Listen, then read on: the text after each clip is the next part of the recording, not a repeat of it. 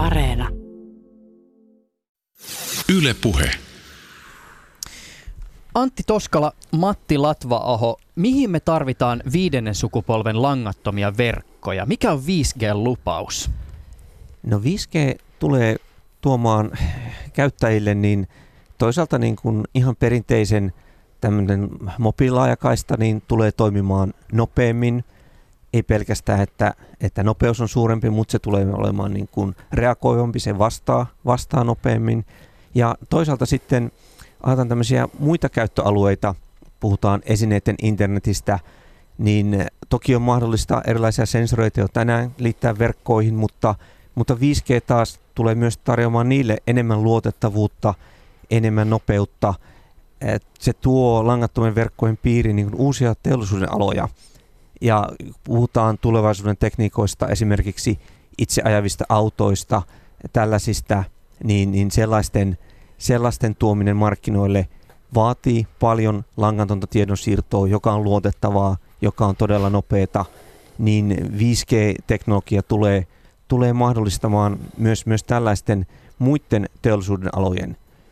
Niin ikään esimerkiksi teollisuudessa, valmistuksessa, jos ajatellaan, että on tehdas, joka tekee, tekee jotain tuotetta, jossa käytetään paljon robotteja, automaatiota, niin muutta, kun muutetaan tuotantolinjaa sitten, niin, niin tällä hetkellä täytyy vetää 100 kilometriä kaapelia, kun, kun miten, miten robotit muuttuu ja ohjataan jatkossa. Jos ne voidaan tehdä luotettavasti ja langattomasti, niin ne siirretään paikolleen ja kaikki on heti, heti kytkettynä. Ja sitten jos ajatellaan ihan niin kuin taas niin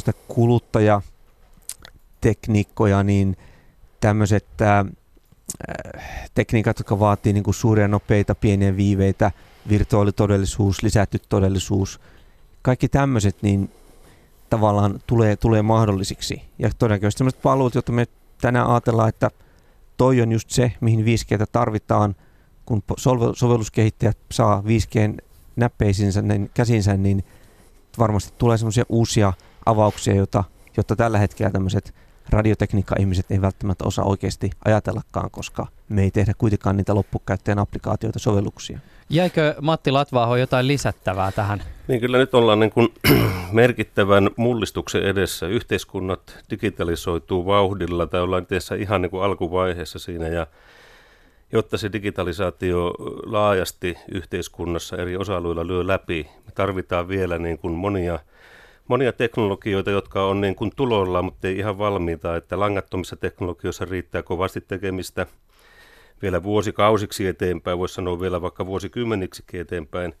Samoin viime aikoina on puhuttu paljon tekoälystä. Tekoälyteknologioita täytyy kehittää siten, että ne niin kuin toimii saumattomana osana myös sitten langattomia verkkoja.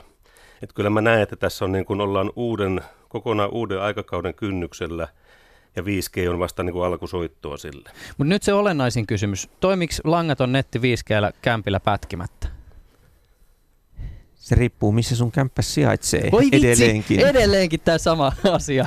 Mä sanoisin, että se toimii silloin, kun mennään näille uusille suurimmille taajuusalueille ja meillä alkaa joka kämpässä olemaan sitten oma, oma semmoinen niin sanottu access point, eli tukiasema, pieni tukiasema, halpa, kompakti, ja silloin sulla se varmasti toimii pätkimättä.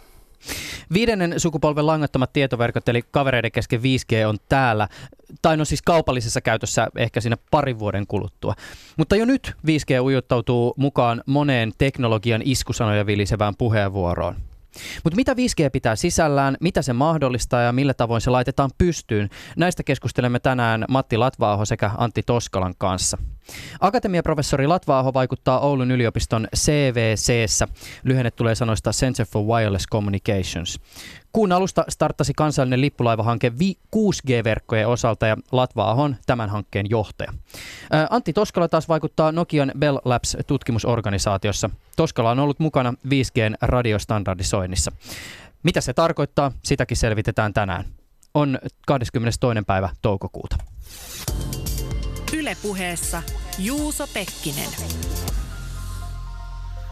Ja sen verran vielä mainittakoon, että tietoverkot toimivat. Matti Latvaaho osallistuu tähän keskusteluun Ylen Oulun studiosta käsin. Öö, selvitetään tänään vielä hieman tarkemmin sitä, että mitä viidennen sukupolven verkko on syönyt, mutta, mutta mä voisin tässä alussa koittaa vähän niin kuin selventää sitä, että, että miten tällaisesta teknologisesta entiteetistä oikein itse asiassa saadaan otetta. Siis kun me puhutaan 5G-verkosta, niin mistä me itse asiassa puhutaan? Siis voiko tällaista otusta lähteä määrittelemään puhtaasti teknologisesta näkökulmasta? Siis luettelemalla, että kun meillä on nämä ja nämä ja nämä laitteet, niin sen jälkeen meillä on 5G-verkko. Vai pitäisikö lähteä määrittelemään niistä teknisistä ominaisuuksista, siis siitä, että kuinka paljon se tieto siirtyy ja mikä on se latenssi, vai niistä toiminnallisuuksista, joita verkko mahdollistaa? M- miten te niin kuin lähestytte tätä kysymystä? No monesti tätä lähdetään kattoon, ehkä helposti piirretään semmoinen tavallaan semmoinen kolmio, jossa, jossa tavallaan ää, yhdessä nurkassa on, on nämä niin kuin langattomat laajakaista verkot ja ajatellaan, että mitä, mitä se mahdollistaa niiden osalta. Toisessa nurkassa on tavallaan tämmöinen esineiden internet, puhutaan just että tämmöisiä sensoreita, vastaavia. Ja sitten taas toisessa nurkassa on tämmöinen, puhutaan tämmöinen tämmöistä kriittisestä kommunikaatiosta, jossa se kriittisyys ei välttämättä tarkoita mitään, että se on poliisin tai viranomaiskäytössä, vaan sitä, että, että sen pitää olla äärimmäisen nopeata ja, ja, ja luotettavaa. Oli sitten kyse siellä teollisuusautomaatiosta tai, tai virtuaalitodellisuudesta, lisätystodellisuudesta, niin yleensä tämmöinen niin kolmio hahmotellaan, että tämä on tavallaan se 5G, mitä se, mitä se pitää sisällään. Kyllähän me sitten lisäksi niin kuin Antin kanssa insinööreinä kovasti tykätään teknologiasta, mutta sitten monesti, monesti niin kuin vähemmälle huomiolle jää se, että minkälaisia murroksia nämä uudet teknologiat mahdollistaa ja mitä kaikkia siihen liittyy. Että, että tuota, paljon puhutaan 5Gn yhteydessä eri vertikaali sovelluksista, eli eri teollisuuden aloista, vaikka terveydenhuolto, ostoskeskukset, kampusalueet ja niin edelleen. Eli, eli minkälaisia tyyppiympäristöjä meillä voisi olla 5G-aikakaudella, johon me näitä verkkoja tuodaan, ja minkälaisia toimintamalleja nämä eri vertikaalit tulee vaatimaan, ja mitä sitten aikanaan huomataan, että myöskin aika detalleja teknisiä vaatimuksia ja haasteita ne tulee asettaa sitten ihan teknisiin ominaisuuksiin, mitä nämä verkot sitten pystyy tekemään. Te olette molemmat pitkään työskennelleet verkkojen parissa. Kertokaa, että mitä kaikkea te olette tehneet? No, Pitkä lista. monta, monta, monta juttua ollut, ollut työalla tavallaan, missä Matin kanssa ekan kerran aikanaan kohdattiin, niin oli omalta osaltani oli nämä 3G-tekniikan tekniikan ensin tutkimus, kehittäminen erilaisten EU-projektien kautta ja, ja sitten omalta osaltaan niin TV sinne, että ruvettiin sitten standardoimaan, standardoimaan niitä, kun, kun Nokian ajamia, itse, itse ajamia teknologia valittiin sinne pohjaksi, niin sitten lähdettiin tekemään standardia, että toimisi joka puolella palloa samalla lailla kaikki, kaikki vehkeet. Ja sitten ihmeteltiin vielä vähän tuotepuolta, että miten nämä tuotteistetaan ja sitten sen jälkeen standardointi kuulosti edelleen hauskemmalta ja sitten menin tekemään 4G-standardia ja nyt ollaan sitten päädytty sillä, sillä, sillä radalla sitten edelleen tekemään 5G-standardia, että siinä se on 24 vuotta hurahtanut hyvinkin nopeasti itse asiassa. Joo, Anttiin törmäsin, kun Antti teki Nokia tutkimuskeskussa diplomityötä ja itse muistaakseni olin lisensiaattityötä tekemässä silloin Oulun yliopistolla. Itse on sitten sen koomin 3G-kehityksen jälkeen yliopistolle sitten saanut jäädä ja monenlaisia mielenkiintoisia hankkeita viety läpi, muitakin kuin mobiiliteknologiaan liittyviä, mutta se on kyllä ollut itselläkin sitten koko uran ajan se päähuomion kohde ja tekemistä on riittänyt, eikä se tekeminen todellakaan ole loppumassa, että pikemminkin päinvastoin. Pari sanaa näistä matkapuhelinstandardisykleistä. Se sykli on tällä hetkellä ollut suurin piirtein se 10 vuotta. 3G tuli about 2000, suurin piirtein siinä 10 vuotta myöhemmin tuli 4G, 5G tulee näillä näkymin 2020. Onko tämä 10 vuotta paljon vai vähän? Siis onko tämä ollut tähän asti riittävä päivitystahti? Se on ollut oikeastaan sinänsä sopiva päivitystahti, koska pitää ottaa myös huomioon, että, että jos 20 vuotta sitten tuli, tuli 3G-verkot, niin – eihän se jäänyt siihen ekaan version siitä 3G-verkostakin. Että aika äkkiä sitten tuli, tuli seuraava kehitysaskel yhtä 4G-verkoissa, niin se, mitä ne parhaimmat 4G-puhelimet tarjoaa tänään, niin nehän tarjoaa kuitenkin moninkertaisia nopeuksia kuin, kuin ne ensimmäiset laitteet, jotka tuli kauppoihin silloin ATA 4G-aikoina noin 2010 vuoden, vuoden paikkeilla. Itse katson hieman sitä, että tutkijan näkökulmasta, että kun, kun uusia teknologian virityksiä on tullut, useita syklejä, niin siinä vaiheessa, kun on alettu uutta standardia niin kun naulaamaan kiinni, niin on tuntunut hieman siltä, että pystytäänkö näitä laitteita oikeasti rakentamaan, että se on yhä kompleksisempia kokonaisuuksia, lähetin vastaanotinratkaisut esimerkiksi. Mutta kyllä niin kuin insinöörit ympäri maailmaa tekee huikeita työtä ja se on aivan käsittämätöntä, kuinka nopeata se kehitys sitten on kun standardina oletaan kiinni, niin tuotteet rupeaa vaan sitten yksinkertaisesti tulemaan. niin ehkä ihan ensimmäiset versiot ole juuri sitä, mitä, mitä on luvattu ja toivottu, mutta hyvin nopeasti ympäri maailmaa teollisuus sitten tuottaa kyllä kovia, kovia vehkeitä. Mutta mä kysyn tätä samaa kysymystä vielä ehkä pikkasen toistepäin. Siis onko meillä esimerkiksi tällä hetkellä paljonkin sellaisia tilanteita, että me huomataan, että, että se nykyinen 4G ei kykene tyydyttämään niitä tarpeita, joita siis teknologialla ja teollisuudella tällä hetkellä on. Et siinä vaiheessa, kun se sykli alkaa olla lopuissaan, niin on, onko meillä niinku jo silleen hätää, että nyt, nyt pitää saada nopeampaa ja, ja latenssi, latenssittomampaa? No, ei tarvitse, kun mennä johonkin miljoona kaupunkia ja yrittää laajakaista yhteyttä saada mobiililla aikaiseksi, niin hyvin on tuskasta tänä päivänä. Joo, et, et, et, kyllä se näkyy sieltä siitä, että jos, jos, jos verkko on ruuhkainen, että, ää, niin, niin, niin kyllä sitä monesti, monesti matkapuolioperaattorit tuskailee, että tietyissä paikoissa, että vaikka mitkä temput sitten tekee nykyteknologialla, niin kapasi, kapasiteetti ei joka paikassa meinaa riittää. Ja sitten on toisaalta sitten joitakin sovelluksia, joilla, joilla verkko vaan pitäisi olla niin nopeampi tavallaan niiden viiveiden vasteaikojen pitäisi olla nopeampia. Tavallaan sitä luotettavuutta sitten tarvitaan, että tiettyjä sovelluksia tällä hetkellä ei, ei voi laittaa matkapuheliverkon päälle. Hmm. Kuten esimerkiksi? No jos ajatellaan tätä just teollisuusautomaatio esimerkiksi, niin se ei toimi tarpeeksi hyvin. Tai jos haluaisi ajaa tämmöistä esimerkiksi virtuaalitodellisuutta matkapuhelinverkon ylitte, ajatellaan, katsotaan yhteen kohtaan, käännetään päätä, niin se kuva seuraisi sitä katsetta liian hitaasti nykyverkkojen ylitse. Sitten lisäksi, että kyllähän niin tähän päivään asti voisi sanoa hieman karrikoida, että nämä mobiiliteknologiat on kehittyneet ihmisen ehdoilla ihmisille. Ja nyt ollaan tosiaan menossa siihen digitaaliseen yhteiskuntaan ja sen tulee asiat, laitteet, prosessit, koneet, jotka toimii ihmistä riippumatta osaksi näitä mobiiliverkkoja. Siinä on niin kuin iso asia, joka on täysin tekemättä, voisi sanoa näin vielä, ja, ja siinä on niin kuin se kovat haasteet tämän, tämän laajakaistan tehostamisen lisäksi? No siis alustavaa duunia seuraavan sukupolven ja siitä seuraavan sukupolven verkkojen eteen tehdään jo hyvissä ajoin ja tästä kertoo jo se, että sä Antti työskentelet tällä hetkellä jo 6 parissa. Tämä on vähän hauska, tai tuli mieleen siis tämmöinen analogia joskus, kun tekee radiohaastatteluja, missä on esimerkiksi jotain juuri ensi iltaan tulleen elokuvan näyttelijöitä studiossa vieraana, niin joskus se fiilis on vähän erikoinen, koska näillä tyypeillä ei välttämättä ihan sillä tuoreessa muistissa edes ole se elokuva, joka nyt vasta tulee ihmisille näytille. Et sitä tehdään jo uutta leffaa ja se vanha on kuvattu aikoja sitten ja nyt pitäisi niin tätä pressikiertoa varten jotenkin palauttaa mieleen se, että mistä se edellisessä oli kyse. Mutta sulla on jo ajatukset siellä 6 g tarkoitit ilmeisesti Mattia. Äh, niin, äh, niin, niin, siis anteeksi Matti. Joo, joo kyllä. Kyllä meillä tosiaan käynnistyi nyt tämmöinen kahdeksanvuotinen kansallinen lippulaiva-ohjelma, jossa oli kova kilpailu ja kaksi, kaksi tuota, hanketta valittiin sitten tähän ensimmäisten rahoittavien joukkoon. Ja kyllä me nyt ruvetaan miettimään jo sitä, että mitä 6G tuo aikanaan tullessaan. Me käynnistettiin 2009 meidän 5G-tutkimus ja siitä on siis jo yhdeksän vuotta aikaa.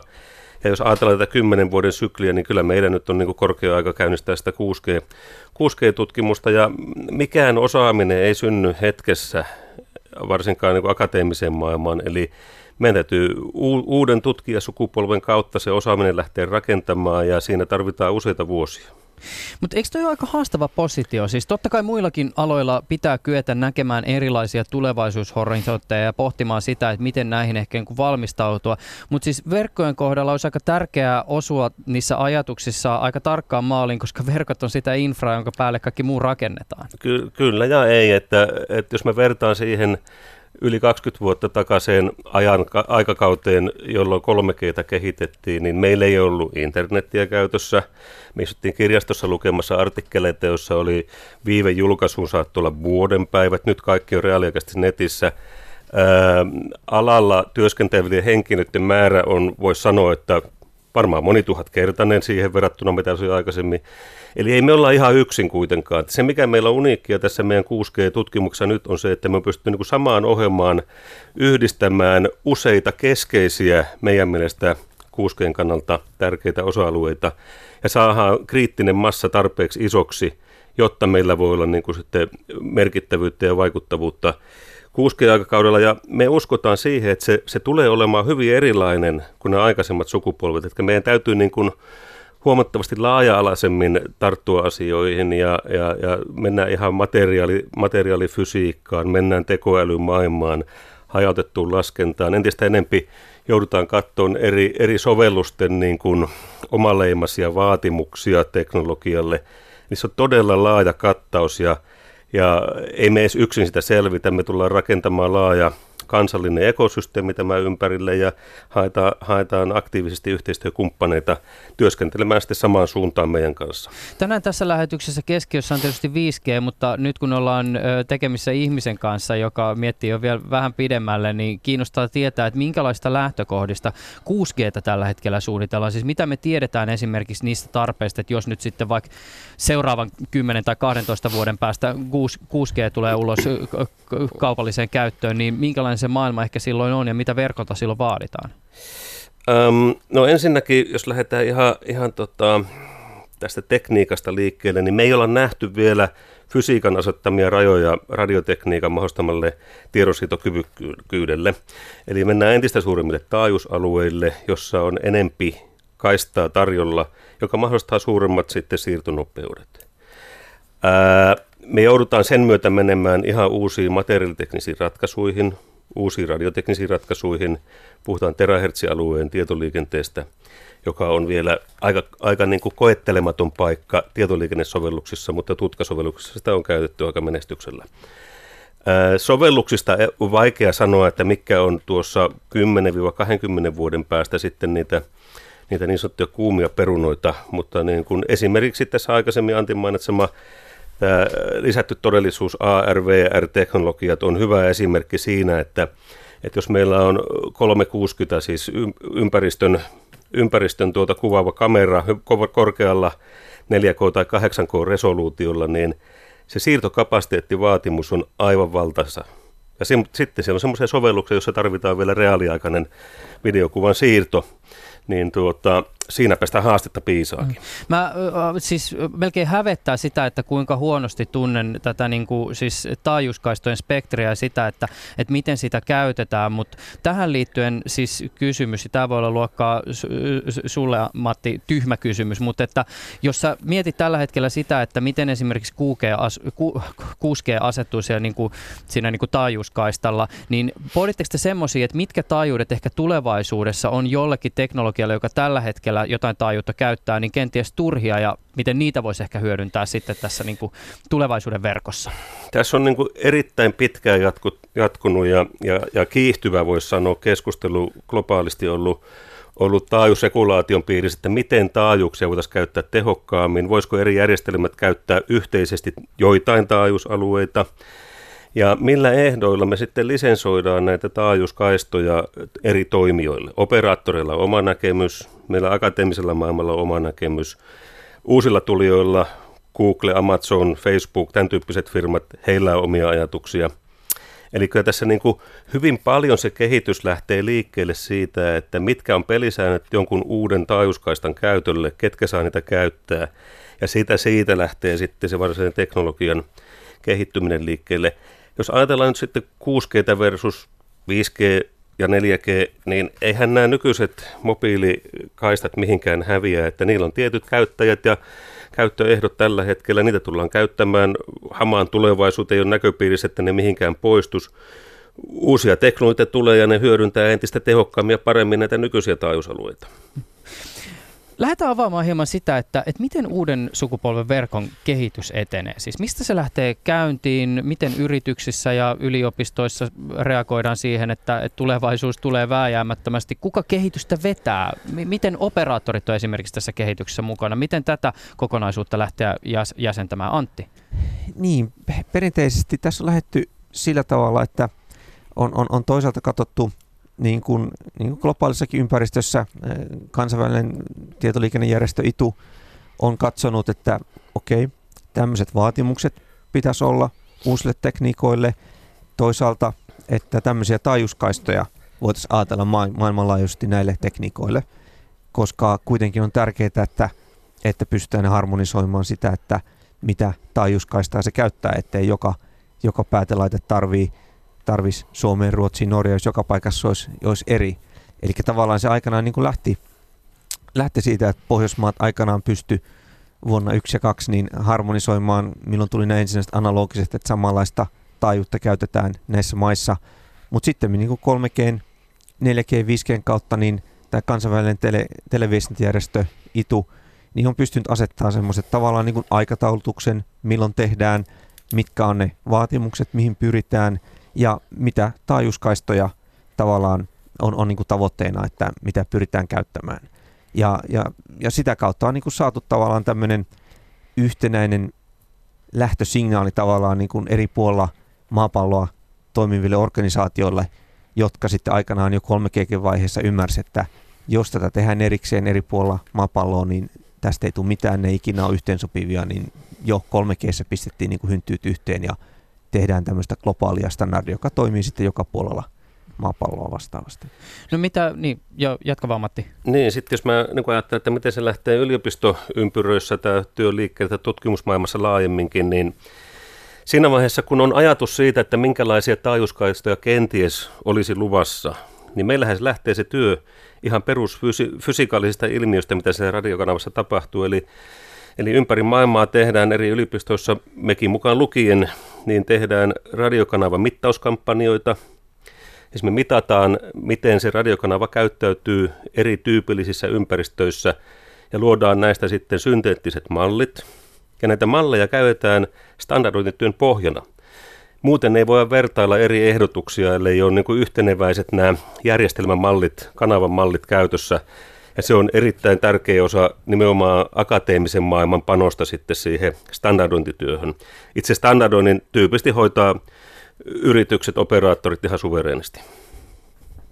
Ja, ja nimenomaan niin tässä niin tämä akatemian rooli, että jos ajatellaan nyt 5G-järjestelmää, kun ruvettiin miettiä, että minkälaisia vaatimuksia sille voidaan asettaa, että mitä 5G pitää tuoda, niin totta kai niin taustalla piti ottaa huomioon, että mitä – tavallaan alan viimeisin tutkimus niin yliopistoissa kuin yhtä lailla yritykset, niin kuin Nokia Bell Labs, niin minkälaista, mikä on niin kuin realistista, että et mikä voidaan, voitaisiin saavuttaa. Ja toki nämä tavoitteet on niin kuin asetetaan haastavasti, että et, et ei aseta sellaisia tavoitteita, että mitkä, mitkä täyttyy jo tänään kaupassa saatavilla laitteilla, vaan tavoitteet asetetaan tosi tiukaksi ja jotkut saavutetaan heti, jotainkin tavoitteita sitten saavutetaan kenties vasta – parin evoluutioversion jälkeen. Mm.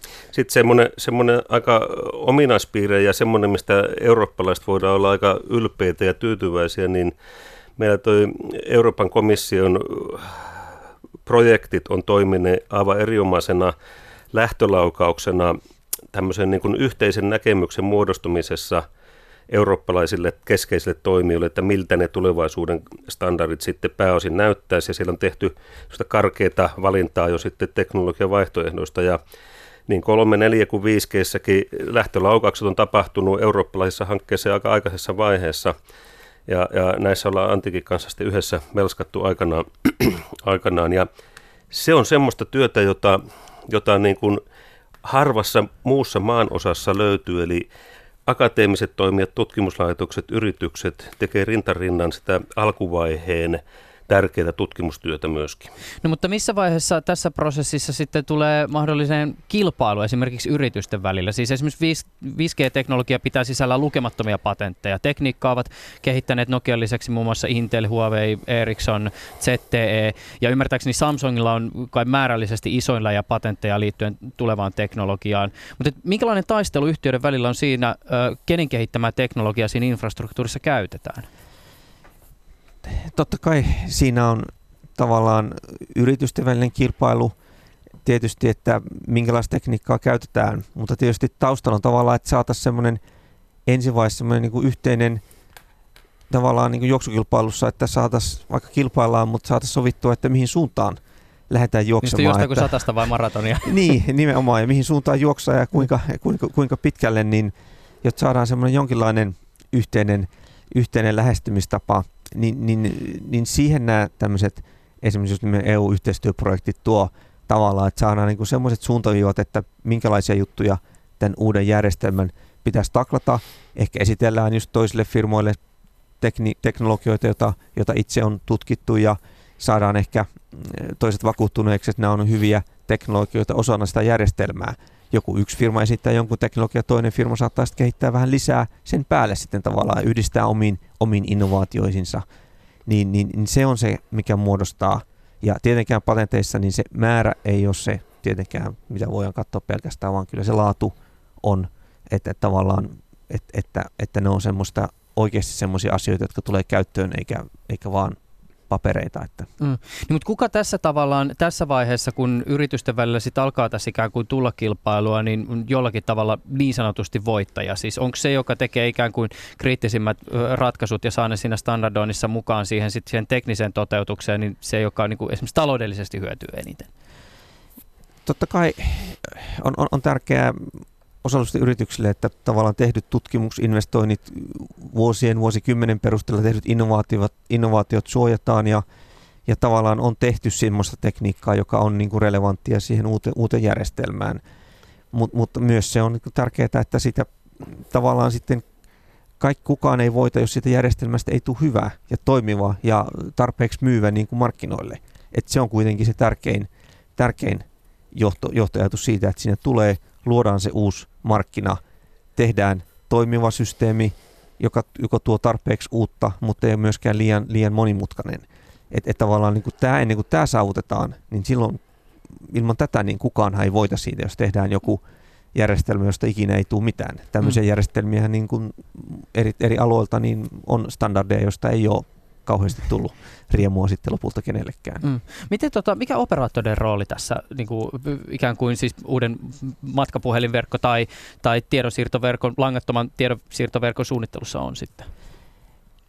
Operaattorit ovat myöskin tärkeässä roolissa, että et, et toisaalta operaattoreillahan on se, että et heillä on tietysti se niin kuin hands-on kokemus siitä nykyisen sukupolven verkosta – ja, ja he ymmärtää, totta kai valmistajat, mutta myös operaattorit, että et minkälaisia käytännön ongelmia siinä nyky, nykyverkoissa tulee ja mitä palveluita sille uskaltaa tarjota ja, ja, ja, ja mitä ei.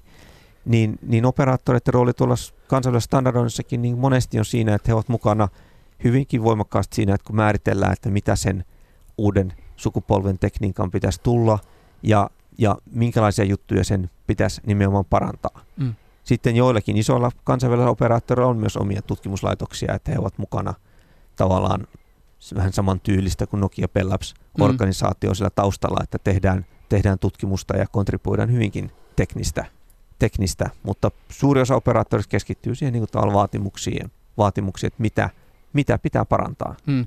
Ilmeisesti ainakin kun lukee jotakin 5G liittyen ja, ja tulee tämmöisiä listauksia, että kuka missäkin meetingissä on ollut osallisena, niin ainakin nämä Yhdysvaltojen isot AT&T ja Verizon on ollut ymmärtääkseni aika niin kuin aktiivisessa roolissa tässä niin kuin 5G-kehityksessä.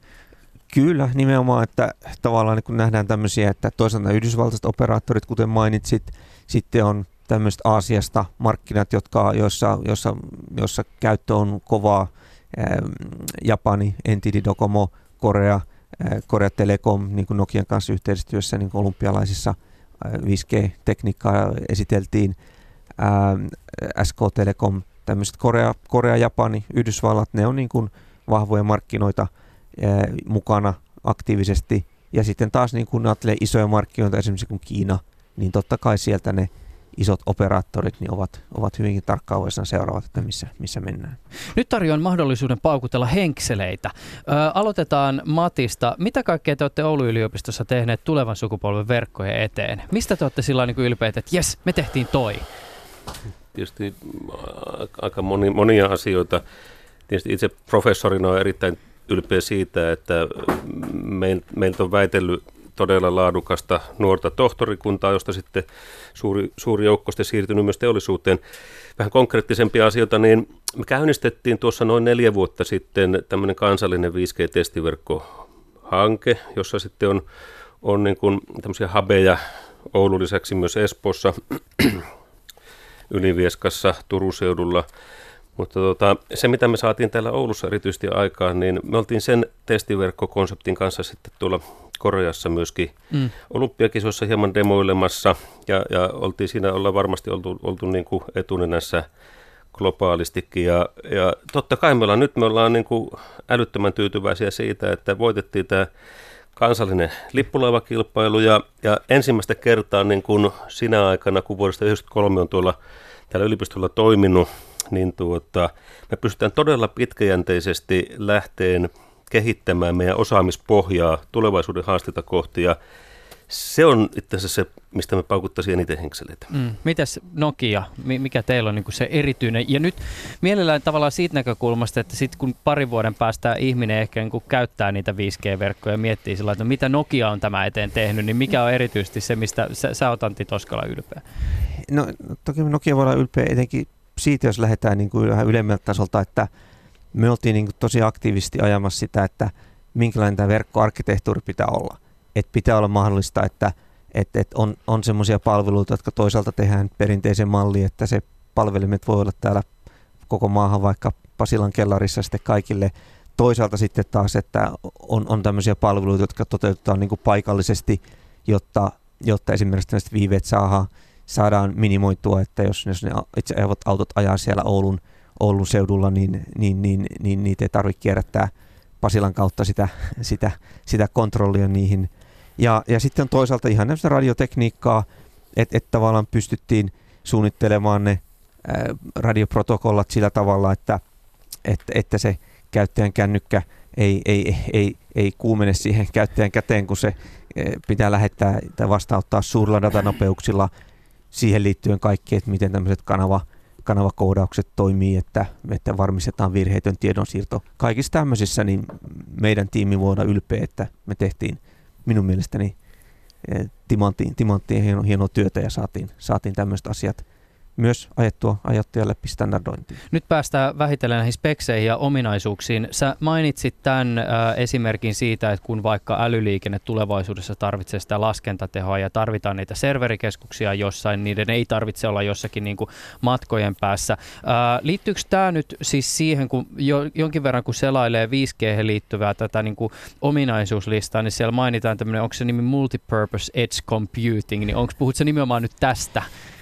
Joo, tämä on niin osa tämmöinen, puhutaan, niin kuin, just, niin kuin, puhutaan niin kuin itse asiassa mo, niin kuin mobile edge computing, että et tavallaan... Miten se nyt suomentaisi joku niin kuin reuna-alueiden laskennallisuus? niin, niin, eikä ei ainakaan rajatieteiden laskentaa, mutta, mutta, mutta, mutta tavallaan, että tuodaan sitä laskentaa sinne nimenomaan verkon reunalle, lähellä siellä, missä, se, missä ne asiat myös niin kuin tapahtuu, jolloin, jolloin se, se viive pelkästään, mikä siinä kuidussa menee, että jos se signaalin pitäisi tulla Oulusta Helsinkiin ja taas taas mennä takaisin, niin saadaan niin semmoiset siitä, si, siitä pois. Ja etenkin jos tiedonsiirron määrä kasvaa, niin ei se, niin kuin, se arvonlisä ei tule sitä, että sitä tietoa siirretään hirveän kauas ja taas, taas takaisin, vaan jos se voidaan hoitaa siinä lähellä, niin, lähellä, niin asiat toimii vaan tehokkaammin. Mm. Ja täytyy muistaa se, että jo nyt, nyt on 4G-puhelimia joillain laitevalmistajilla, jossa on, on tämmöisiä neuroverkkoprosessoreita, näissä älypuhelimissa, eli se laskenta tulee ja hivuttautuu myös käyttäjien päätelaitteisiin. Niin, niin, aivan, just näin. Hei, se, sen verran muuten itse asiassa vielä ennen kuin mennään näihin spekseihin tarkemmin, niin tässä on keskustelussa ollut mukana tämä standardointi, ja Antti Toskala, tämä on niin erityisesti sun osaamisaluetta, ja varmaan jo maalikkokin voi vähän päätellä tästä nimestä. Tämä liittyy ilmeisesti siihen, että kun mä täällä nyt Suomessa ostan jonkun matkapuhelimen ja käytän sitä täällä ja sitten mä lennän just vaikka johonkin Koreaan ja hankin sieltä jonkun paikallisen liittymän siihen mun Suomessa hankkimani matkapuhelimen, niin se toimii sielläkin.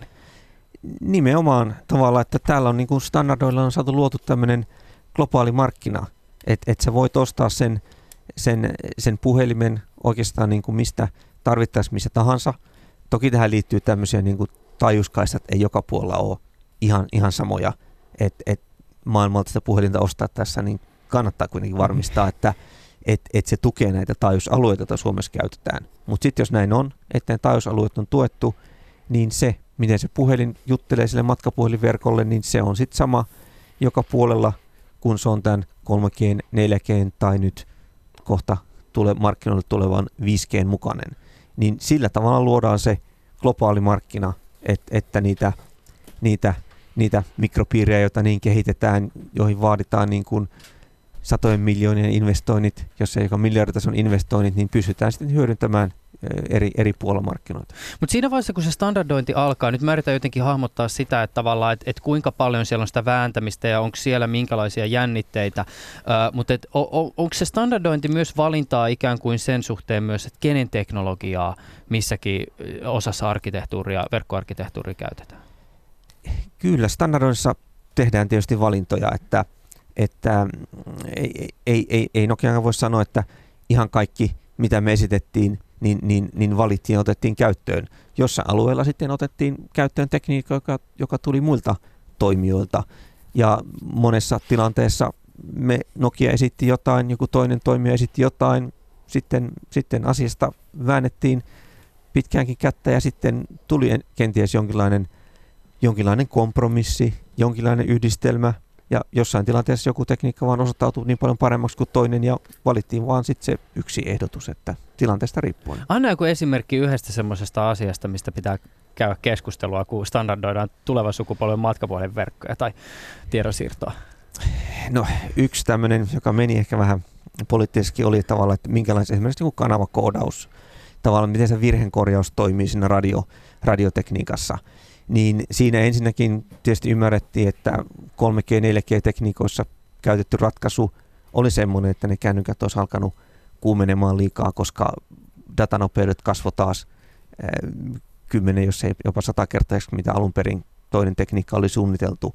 Niin siinä taas sitten oli eri, eri toimijoilla, olivat tehneet tutkimusta eri, erilaista vaihtoehdoista ja se on tietysti luonnollista, että jos joku tutkii viisi vuotta, kymmenen vuotta jotain tekniikkaa ja sitten esittää sen pöydälle joku toinen, toiselle joku toinen vaihtoehto, niin eihän kumpikaan niissä sano, että no mä tutkin tätä kymmenen vuotta ja ai, sulla on ehkä vähän erilainen ja sun mielestä parempi, niin okei, valitaan vaan tämä sun. Että ei tietenkään ole ihan näin helppo, helppo keskustelu, jos on siinä ihmisillä on kenties henkilökohtaisesti ur, tehnyt uraa jonkin tekniikan parissa pitkään ja tietysti haluaa taistella siitä, että he haluaisivat sen omansa, he uskoo siihen omaan totta kai omaan tekniikkaan ja sitten jossain vaiheessa tehdään vaan valinta ja mennään eteenpäin. Mm. Onko tota, missä mennään 5G standardisoinnin suhteen? Meillä on se ekan vaiheen standardi on valmis, mutta siihen tehdään vielä tämmöistä hienosäätöä, suoraksi korjauksia, jotta saadaan, että ne kaikkien valmistajien laitteet tosiaan toimii kaikkia verkkoja vastaan, niin viime korjauksia tehdään ja tässä ekassa vaiheessa niin tulee niin kuin vähän vaiheistettuna näitä, näitä ominaisuuksia käyttöön. Tämän, koko tämän vuoden aikana tulee vielä kaksi uutta versiota siitä standardista mm. tässä alkuvaiheessa. Mm. Mä, ja, ja mä vielä vähän rauta, rauta, rautalangasta. Voiko siis sanoa, että siinä vaiheessa, kun tämä prosessi on valmis, niin silloin tavallaan 5G on olemassa? Silloin me tiedetään ikään kuin, että mitä kaikkea se on syönyt, mitä se pitää sisällään, miten se toimii. Ja... No formaalisti täytyy ottaa vielä, vielä ensi vuoteen, jolloin on tämä World Radio Congress, jossa globaalisti sovitaan niistä lopullisesti niistä taajuusalueista. Mut, mutta toisaalta myöskin niin kuin Suomessa on ymmärtäisi, että tulee tänä vuonna tullaan huutokauppaamaan jo taajuusalueita. Että et, et, et tavallaan tämä maailman radiokonferenssi toki tekee tämmöistä globaalia harmonisointia, mutta niin kuin Euroopassakin monessa maassa on itse asiassa näitä taajuus, taajuuksia myönnetty. Mutta viime kädessään se, että, että standardi määrittää, määrittää tietyt ison kasan erilaisia ominaisuuksia, minkälainen se 5G sitten loppukädessä, loppukädessä on, niin alkuvaiheessa tietysti se määrittää, että minkälaisia ominaisuuksia näihin verkkoihin ja päätelaitteisiin tästä, tästä ikään kuin ruokalistalta valitaan, jonka se 5G on sitten määrittänyt. Ja ne tulee myös niin kuin verkkoihin niin, ja kännyköihin niin vaiheistettuna tarjolle sitten. Studiossa kanssani keskustelevat Matti Latvaaho sekä Antti Toskala. Tai no, Matti Latvaaho on itse asiassa Oulun Ylen studiossa tällä hetkellä. Ää, akatemiaprofessori Latvaaho vaikuttaa Oulun yliopiston CVC ja lyhenne tulee siis sanoista Center for Wireless Communications. Ja kuunnellusta starttasi kansallinen lippulaivahanke 6G-verkkojen osalta. Ää, Latvaaho on tämän hankkeen johtaja. Antti Toskala taas vaikuttaa Nokian Bell Labs-tutkimusorganisaatiossa ja hän on ollut mukana 5Gn radiostandardisoinnissa. Ää, nyt niitä ominaisuuksia. Kun lähdetään avaamaan 5G teknisestä näkökulmasta, niin minkälaisilla spekseillä me ollaan liikenteessä? No 5G-radiotekniikkaan tuo tavallaan uusia ominaisuuksia siinä mielessä, että näitä taajuuskaistoja, mitä käytetään, niin se mahdollistaa huomattavasti korkeampien taajuuskaistojen käytön kuin mitä nämä nykyiset aikaisemmat 3G- ja 4G-tekniikka. Se on niin kuin yksi tämmöinen ominaisuus. Sitten liittyen näihin, näihin äh, korkeimpien taajuuskaistojen käyttöön, niin se on tunnettu, että mitä korkeampi taajuuskaista, niin sitä lyhyen matkan se signaali kantaa sieltä tukiasemasta ja, ja sitä huonommin se läpäisee esimerkiksi seinät ja ikkunat rakennuksiin sisälle. Nyt kun korkeimmat taajuuskaistat, niin samalla tarvitaan antennien koko pienenee, jolloin pystytään myös rakentamaan ratkaisuja, että käytetäänkin paljon mut antenneja, mutta ne on pienempiä. Ja näillä pienemmillä useammalla antennilla voidaan tehdä tämmöistä niin keilamuodostusta, että se signaali kohdennetaan sinne suuntaan, missä se käyttäjä tai tässä tapauksessa ei puhuta pelkästään käyttäjä, mutta tämä päätelaite, päätelaite sijaitsee, jolloin pystytään osittain kompensoimaan tätä, ää, tätä niin kuin kasvanutta yhteyden vaimennusta ja ettei se kannakaan niin pitkälle se radiosignaali, jos se lähetetään niin joka suuntaan. Niin, niin nämä on tämmöisiä, ää, tämmöisiä asioita, mitä siinä, siinä tulee mukana. Toisaalta 5G-tekniikka, niin etenkin alkuvaiheessa ei tule toiminaan tavallaan yksinänsä, että se tulee nojaamaan hyvin pitkälti tähän 4G-radioteknologiaan. Ja tämmöinen niin kuin, ehkä niin kuin suomeksi moniyhteystekniikka, eli sulla on siinä laitteessa yhtä aikaa itse asiassa radioyhteys sekä 4G-radioverkon mm. tukiaseman kautta että 5G-radioverkon tukiaseman kautta, mikä toisaalta niin kuin mahdollistaa tämmöisen luotettavuuden parantamisen ja toisaalta niin kuin tietysti datanopeudet kasvaa, kun sulla on useampi yhteys mm. käytössä niin kuin, niin kuin yhtä aikaa. Niin, niin tämmöinen on niin kuin hyvin kiinteä osa tätä, tätä alkuvaiheen standardia. Sen, sen lisäksi on tuotu näitä just mahdollisuuksia ää, paikallisesti ää, ää, olla yhteydessä esimerkiksi tämmöisesti paikallisiin palvelimiin, jotka, jotka auttaisivat vaikka olisi teollisuuslaitoksen toimintaa itseäviä autoja. Niin, niin nämä on tämmöisiä niin kuin just avainjuttuja, mitä tässä, mitä tässä standardissa on tehty jo, jo hyvinkin niin kuin alkuvaiheessa mm. 5G-osalta. Me ihan vielä miettimään tätä, okei siellä on tietysti se 4G mukana ja tietysti avittamassa sitä niin kuin 5G-toimintaa, mutta että jos se tilanne on se, että, että me tarvitaan enemmän niitä siis lähettimiä joissakin tilanteissa, niin, niin tota, ainakin tälle maalaisjärjellä se mielikuva ainakin itsellä on sillä äitikin on aina sanonut, että mikä yksinkertaisempi, niin sen parempi ja toimivampi. Niin miten sitten niin kuin verkon luotettavuuden suhteen, jos meillä pitää olla periaatteessa niitä tukiasemia enemmän? Ää, 5G-osalta niin minä uskon, että se niin luotettavuuteen lähinnä on se, että et, et kaupunkialueet toki totta kai, että jos halutaan, tarvitaan enemmän kapasiteettia, niitä lähettimiä näillä korkeimmilla taajuuksilla pitää olla pitää olla tihemmin. Toisaalta nytkin, jos ajatellaan 4G-verkkoa kaupunkialue menee Helsingin keskustaan, niin niitä on itse asiassa yllättävän, yllättävän tiheesti. Ja vaikka se 5G-taajuusalue on korkeampi, niin käytännössä tulee olemaan ne samat paikat, missä on se 4G-tukiasema, niin tulee tämmöisellä tiheesti asutulla alueella riittämään, että laitetaan se 5G-tukiasema tai 5G-lähetin siihen samaan samaan paikkaan, samaan mastoon. Mm. Ja kenties joihinkin paikkoihin tarvitaan tämmöisiä niin kuin, ikään kuin täytelähettimiä sitten, jolla, jolla sitä verkkoa, verkkoa paikataan, jos, jos, jos, jos peitto on huono siellä, missä kapasiteettia tarvitaan. Tutkimusmaailmassa on useita vuosia puhuttu tämmöistä massiivi MIMO-antennijärjestelmistä, eli meillä on semmoinen vaikkapa korkean kivitalon seinään integroitu semmoinen levy, muutamia kymmeniä senttimetriä tai jopa metrejä kanttiinsa, ja siellä on satoja tuhansia tai kymmeniä tuhansia antennielementtejä, eli toisaalta myöskin 5G-radioteknologia mahdollistaa sen, että, että nämä tukiasemat niin kuin sulautuu ympäristöön, asuttuu ympäristöön entistä paremmin. Eli sen lisäksi, että noita nykyisiä mastoja käytetään, niin voidaan sitten integroida talojen pintoihin ja jopa jossain tilanteessa ihan ikkunapintoihin näitä, näitä massiivi MIMO-antenniratkaisuja. Tämä muuten kuulostaa aika kuumottavalta varmaan semmoisen korvaa, joka pelkää erilaisia radioaaltoja. Tokihan niitä nytkin on ilma täys, mutta vielä niin kuin integroituja antenneja yhä vaan enemmän rakennetussa ympäristössä. Mutta totta kai joo, ja, ja näitähän on tutkittu hyvin pitkään, ja, ja toistaiseksi ei ole kyllä tutkimukset osoittanut, että näillä olisi niin kuin fysiologisia vaikutuksia, että sitä ei saa aliarvioida, että, että mitä niin kuin emotiotasolla sitten tapahtuu. Ja, ja, ja nyt on tietysti huomattavasti puhutaan, että on niin kuin enemmän antenneja, enemmän lähettimiä, niin vastaavasti se tehotaso, mitä tässä yhdessä lähettimessä, niin on, on tietysti vastaavasti pienenee. Et, et ei se 5G-tukiasema oikeastaan sen enempää lähetys, kokonaislähetystehoa varmaan tule käyttämään kuin, kuin 4G-tukiasema.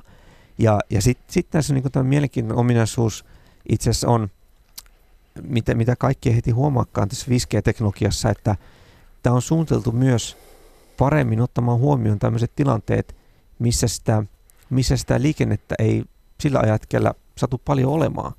Oli se sitten joku maaseudun kesä, kesämökki, kesämökkiseutu keskellä viikkoa marraskuuta, jolloin siellä ei ole paljon, paljon, paljon väkeä paikalla tai joku toimistokompleksi yöaikaan, jolloin 5G-tukiasema pystyy ikään kuin pitämään sen yhteyden yllä, mutta se käytännössä sitten lähettää sitä signaalia, se on niin kuin tavallaan aktiivisena huomattavasti harvemmin, jolloin, jolloin se, se teho, mitä se puskee sieltä antennista, yhtä lailla se sähkö, se virrankulutus, mitä se 5G käyttää silloin, kun se tarve ei ole, ei ole iso, niin se voi olla jopa 80 prosenttia pienempi kuin näissä 3G- tai 4G-tukiasemissa, joka, joka tulee tämmöisillä yllättävillä markkinoilla. Jos ihan ajatellaan tuommoista, mennään vaikka jonnekin Afrikkaan, jossa on rakennetaan peittoalueelle, jossa ei välttämättä kunnon sähköverkkoa, jossa, jossa se tukiasema toimii aurinkopaneelin tai generaattorin varassa. Jos siellä pystytään 80 prosenttia vähentämään sitä, sitä virrankulutusta, niin sillä on itse asiassa niin kuin massiivinen merkitys sille verkon käyttökustannuksilla ja ylläpidettävyydelle. Mm. Yhden, yhden tähän vielä haluaisin jatkaa tähän äh, mahdollisiin niin kuin terveysvaikutuksiin, mm. mitä tulevaisuuden teknologioilla on, niin siellä on erittäin paljon positiivisia vaikutuksia. Me pystytään tämmöiseen ennakoivaan terveydenhuoltoon, etäterveydenhuoltoon. Digitalisaation täytyy tulla aika nopeasti terveydenhuollon osaksi meillä ei ole varaa pitää nykyistä, nykyistä tuota, terveydenhuoltojärjestelmää pystyssä, pystyssä ja syrjäseudulle se on mahdotonta toteuttaa. Eli kannattaa aina muistaa myös tämä puoli, että vaikka uudet teknologiat tuntuu pelottavilta, niin siellä on myöskin paljon, paljon, paljon positiivisia elämänlaatua parantavia ja helpottavia tekijöitä, mitkä on tulollaan. Nyt joissakin piireissä se kaikkein olennaisin äh, tieto, äh, tiedonsiirtonopeus, kuinka paljon se on ra- isompi 5 kuin 4 Kyllä se tulee olemaan varmaan niin kuin siihen kännykkään, mikä multa taskusta löytyy, niin kymmenkertainen, kymmenkertainen on, on se alkuvaiheessa, että puhutaan alkuvaiheessa, että tässä eurooppalais, Euroopan taajuuskaistoilla niin noin kahden gigabitin luokkaa, mitä se kännykkä pystyy sieltä tai päätelaiteverkosta vastaanottamaan. 5G-standardi itsessään niin kuin, tulee mahdollistamaan myöhemmässä vaiheessa niin tämmöiset jopa 20 gigabitin nopeudet, eli tavallaan voi puhua tämmöisestä satakertaisesta parannuksesta, jos, jos ajatellaan niin kuin 4G-tekniikan alkuaikaan. Avataan vielä tätä latenssikysymystä. Miksi se on niin merkittävä? Siis kyllähän 4G on hyvin onnistunut esimerkiksi live-videoiden striimaaminen tai jopa pelaaminen. Tässä mainittiin tietysti nämä tämmöiset erilaiset virtuaalitodellisuussovellukset. Ne nyt voisin väittää, että joissakin tietyllä tavalla, ehkä niin kuin tässä isossa paletissa ainakin toistaiseksi on vain jonkinnäköisiä kuriositeetteja. Siis toki tämmöisiä niin kuin kriittisiä sovelluksia. Ja nyt tässä tarkoitan kriittisellä siis esimerkiksi sitä, että, että kirurgi leikkaa potilasta etänä. Niin, niin kyllähän näissä on ymmärrettävää se, että se tiedonsiirto pitää toimia, mutta et mitkä on semmoisia niin sovellusalueita, jotka niin kuin nyt ja tulevaisuudessa ehkä tarvitsee vieläkin pienempää viivettä siinä yhteydessä? Reaaliaikainen, reaaliaikainen prosessiohjaus laajasti ymmärrettynä ja se tarkoittaa sitten monenlaista teollisuutta sen suhteen. Ja, ja toinen on ihan tämmöinen, jos ajatellaan tämmöisiä ei niinkään eksottisia sovelluksia, ajatellaan vaikka ohjata jotakin satamanosturia, mutta et ei ollakaan siellä itse asiassa siellä liikkuvassa nosturissa missä hytissä, vaan oltaisiin mukavasti, turvallisesti tämmöisessä ohjaustilassa vähän kauempana, niin, niin tuommoisessa tilanteessa se pitää olla se viiveiden tosi pieni tavallaan, kun sitä käännetään sitä, jos semmoisella joystickilla ohjataan sitä nosturia, niin ne viiveiden pitää olla tavallaan, että se, kun sä käännät sitä ohjainta, niin sä samalla, äkkiä, samalla hetkellä näet, että se, miten se liikkuu. Muuten tulee semmoinen, se alkaa heilua ei sun takas, kun sä väännät sitä, sitten väännät liikaa, että se ei vielä liikkunutkaan. Ja, niin, niin tämmöiset on niin kuin yksi, yksi osa-alue. Ja, ja toinen, jos ajatellaan sitten, jos ajatellaan ihan tämmöinen, tämmöinen virtuaalitodellisuus, jos halutaan tehdä langattomasti, niin, niin jos meillä on vi, pitkä viive, niin virtuaalitodellisuus, vaikka mä katsoisin jotain yhtä tiettyä suuntaa. Jos meillä on pitkä viive, niin kun mä kääntän määtäni toiseen suuntaan, niin sen kuvan pitäisi vaihtua nopeasti. Muuten tulee vähän semmoinen, itse asiassa to, tulee todella äkkiä huono olo, koska se tavallaan mm. niin kuin heiluu niin kuin olisi, olisi, olisi, olisi niin kuin jossain laivassa tai muuta, että se, se aivot, aivot ei tykkää siitä, että se kuva ei, ei, ei vastaakaan sitä liikettä. Kun käännettiin päätä, niin aivot olettaa, että se kuvakin muuttuu, mutta jos seuraakin viiveellä, niin siitä tulee semmoinen ikävä, ikävä efekti.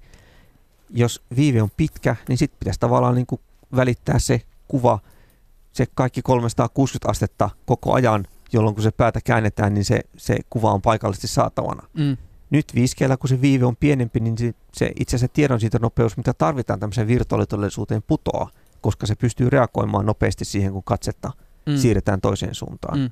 Niin, niin kaikki tällaiset, tällaiset sovellisuudet sen lisäksi, että haluttaisiin ohjata jotain sähköverkkoa tai, tai jotain vastaavaa, mm. niin kuin Matti, Matti tuossa mainitsi, niin nämä on semmoisia, mitä mitä 3G, 4G-tekniikat ei, ei, ei pysty mm. hoitaa yksinkertaisesti.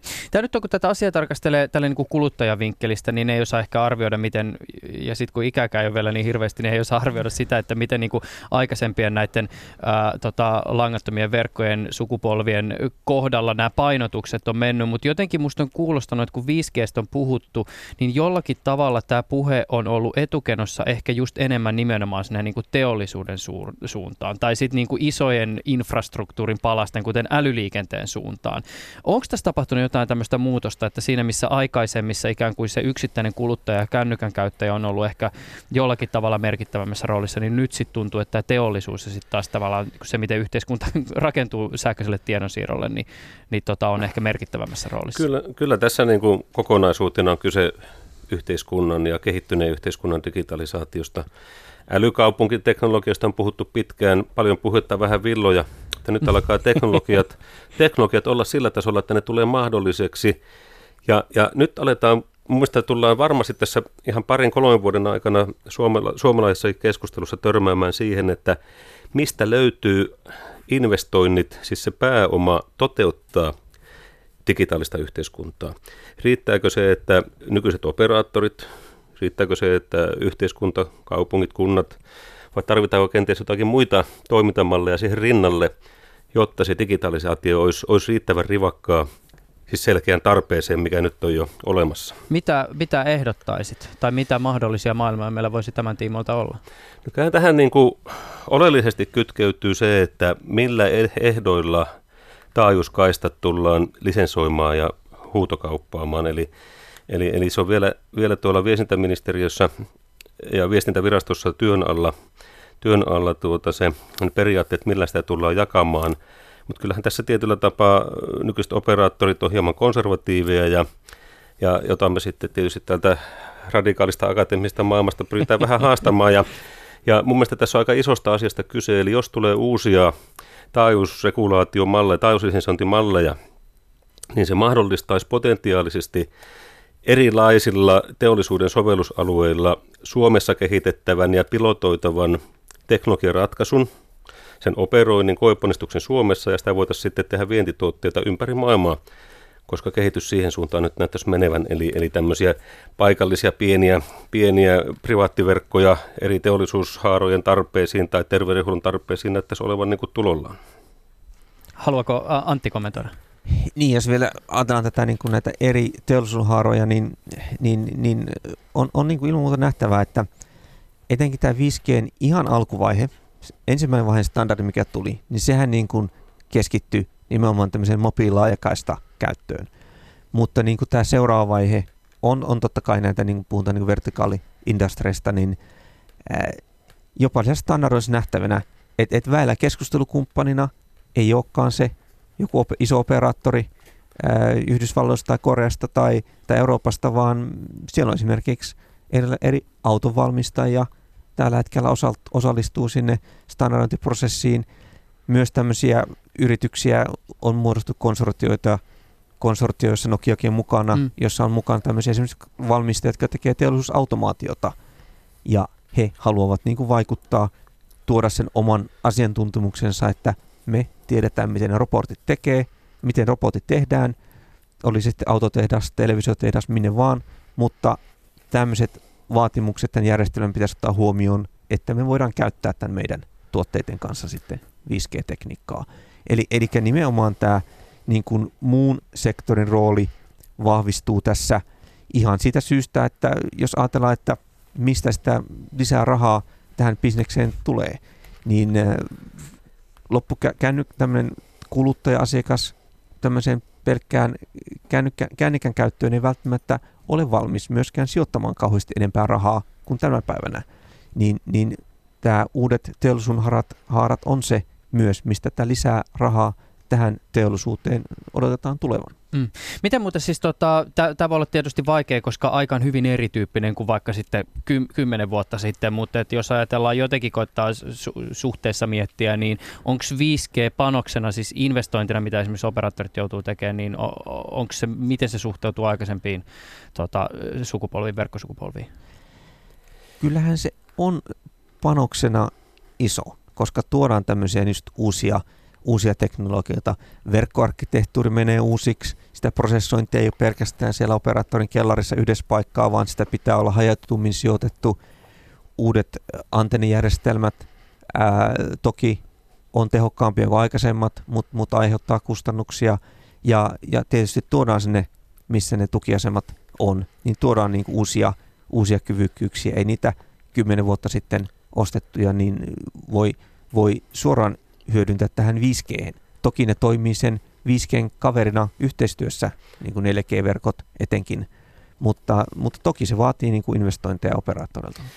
Fyysisesti nämä verkot tulevat tihempiä. Niitä tulee jokaisten meidän olohuoneisiin, työpisteisiin. Ja tämä myös tulee mahdollistaa sen, että kenties jatkossa operaattorit yhteiskäyttää samoja tukiasemalaitteita entistä enempi ja se osaltaan saattaa sitten tuoda merkittäviä kustannussäästöjä myös. Mm. Miten äh, 2020 on vilauteltu, että silloin 5G olisi kaupallisessa käytössä? Pitääkö tämä deadline? Minun mielestäni itse asiassa ei pidä siinä mielessä, että minun mielestäni tulee jo aikaisemmin.